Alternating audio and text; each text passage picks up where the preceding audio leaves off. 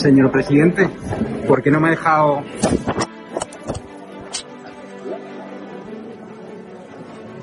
¿Es agresión? Esa es la última. La última, yo que te grabo a ti, yo grabo al presidente. ¿Pero es agresión? No, voy a la comisaría ahora mismo de aquí. Bueno, perfecto. No te preocupes, no es agresión. No te preocupes, está grabado y voy ahora mismo a denunciar. La cara ya la tienes aquí. Y vas a tener que pedir explicaciones. Me ha agredido, voy ahora mismo a poner una denuncia aquí en la comisaría de la Policía Nacional. Vale. Sí, Francés, me gustaría saber por qué no nos habéis dejado entrar en la rueda de prensa del Congreso de aquí, del Senado, de Moncloa. ¿Por qué, señor secretario de Estado de Comunicación? Hemos mandado el mail, estamos acreditados. Me gustaría saberlo. ¿Por qué? No sé, al menos respóndame. Quería preguntarle simplemente por qué no ha impuesto el uso de mascarillas. ¿Y por qué me ha agredido un personal de Moncloa? ¿Me ha tirado el móvil al suelo? No sé.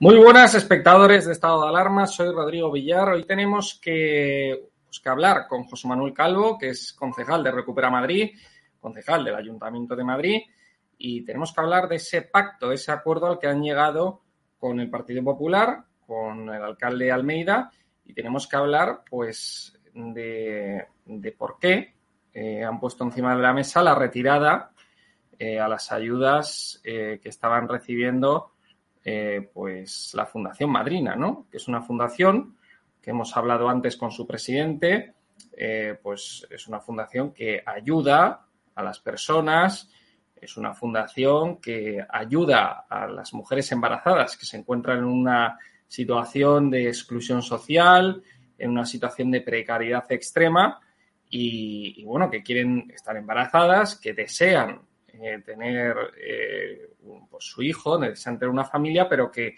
no pueden, entonces esta fundación pues les ayuda, ¿no? Recordemos también esas colas del hambre, esas recogidas de comida, ¿no? Que hicieron pues a lo largo de toda la pandemia, de Filomena, también según la auditoría que realizó Cruz Roja, es la primera fundación que está ayudando pues en lo que es la Comunidad de Madrid, es la primera, la número uno, en ayudas pues a las personas más desfavorecidas, ¿no? Entonces, ¿por qué, no? ¿Por qué desde Recupera Madrid han puesto esa condición encima de la mesa Almeida de, bueno, de retirar esos fondos a la Fundación Madrina y otorgárselos pues a asociaciones LGTBI, del orgullo gay, etcétera, ¿no? Vamos a hablar de esto, de ese acuerdo al que han llegado con José Manuel Calvo, que como he dicho antes, es concejal de esta plataforma de Recupera Madrid, que es una decisión de Más Madrid. Voy a darle en primer lugar la bienvenida y bueno, y que nos comente. José Manuel, ¿qué tal? Bienvenido a Estado de Alarma. Bien hallado. Un placer estar aquí como siempre, Rodrigo. Muchas gracias. Bueno, estaréis de enhorabuena, estaréis contentos por ese acuerdo al que habéis llegado con Almeida. Lo que pasa es que mucha gente está muy sorprendida de por qué habéis puesto encima de la mesa esa condición, ¿no? De quitarle a una fundación que ayuda a la gente, ¿no? O sea, que ayuda a las personas, que hacen el bien, pues, de alguna manera que hacen el bien, ¿no? Entonces, esto, ¿por qué? ¿Por qué habéis puesto encima de la mesa eso, esa condición? Bien, pues, en primer lugar, porque creemos que la Fundación Madrina hace hace muchas cosas, pero hace una que nos parece absolutamente deplorable, y es así, acudir a la entrada de las clínicas que practican interrupciones del embarazo.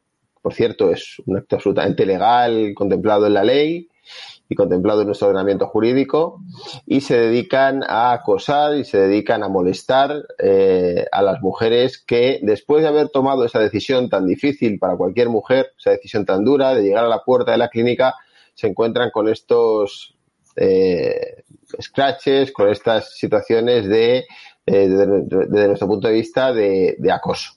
Por tanto, entendemos que el Ayuntamiento de Madrid no debe financiar con fondos municipales a esta fundación que se dedica a estas actividades. Si hacen otras cosas que están muy bien, oye, pues que se hubieran dedicado a eso y no hubiéramos puesto ningún tipo de problema a la subvención. Pero al compatibilizar esas cosas con esas otras que no nos gustan nada, pues nuestra condición ha sido que si querían sacar adelante estos presupuestos, la Fundación Madrina no podía recibir fondos públicos. Comentaba el presidente de esta fundación al que hemos entrevistado antes, él niega completamente pues esas acusaciones de que se hagan acosos y scratches y demás. Comentaba pues el presidente de la Fundación Madrina, que es Conrado Jiménez, que vuestra portavoz, que es Marta Higueras, si no me equivoco, pues ha visitado la Fundación Madrina y, bueno, que le parecía estupendo todo, que era impresionante la labor que estaban haciendo desde la Fundación Madrina. A mí me han dado cifras de que desde los centros médicos acuden, vamos, les mandan hasta 60 personas al día desde la Fundación Madrina, o sea, algo impresionante. Y él niega completamente lo que decís vosotros, es decir, que se hagan scratches, como decís vosotros, a las puertas de las clínicas abortivas, ¿no? Entonces, no sé, o sea, es como que desde la Fundación Madrina ven como que antes, en el caso de Marta Higueras, por ejemplo, que visitó la Fundación, le parecía estupendo y ahora está totalmente en contra. Y han puesto encima de la mesa un caso de una mujer, pues un caso muy polémico, me comentó, de una mujer que pidió ayuda a la Fundación Madrina y desde unos empleados del SAMUR le dijeron que tenía que abortar, etcétera, y entonces, bueno, hubo como un conflicto ahí que a Marta Higueras parece ser que no le sentó bien. Entonces, no sé si tiene algo que ver con eso. No, tiene que ver con la numerosa documentación y denuncias, digamos, o manifestaciones que han trasladado muchas mujeres y que además hay documentación en la red gráfica y vídeos de sobra, ¿no? Como para poder analizar esa situación. Una de las tareas que hace la Fundación Madrina, como digo, es ir a la puerta de las clínicas donde se practican interrupciones del embarazo y, a nuestro juicio, excede claramente lo que hacen allí de lo que podría ser, que ya me parecería discutible, ¿no? Pero bueno, de lo que podría ser, digamos, una información a las personas que llegan a esa puerta. Creo que va mucho más allá, creo que en algunos casos hay hasta, bueno, pues una cierta voluntad de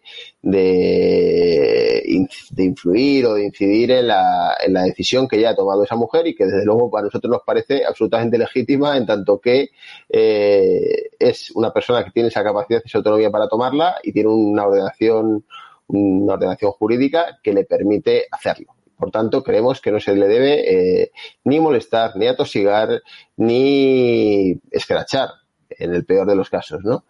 Y si la Fundación Madrina hace cosas que están muy bien, repito, que se dediquen a hacer esas cosas. Y si solamente se hubieran dedicado a hacer esas cosas, nosotros no le hubiéramos puesto ningún tipo de problema, faltaría más. No tenemos ninguna animadversión hacia esa fundación ni hacia ninguna. Lo que nos gusta en este caso es esas actividades que realizan y que, bueno, pues han hecho que para nosotros sea fundamental impedir que el Ayuntamiento de Madrid lo subvencione con dinero público. José Manuel, cuando le propusisteis esto a Almeida, ¿puso alguna pega? ¿Tenía algún reparo? ¿Dijo algo? Bueno, nosotros hemos llevado la negociación con la concejala de Hacienda en Gracia Hidalgo y con el concejal de Ciudadanos que lleva los temas de economía, Miguel Ángel Redondo. es con quienes hemos desarrollado esa negociación, a quienes hemos puesto encima de la mesa las propuestas.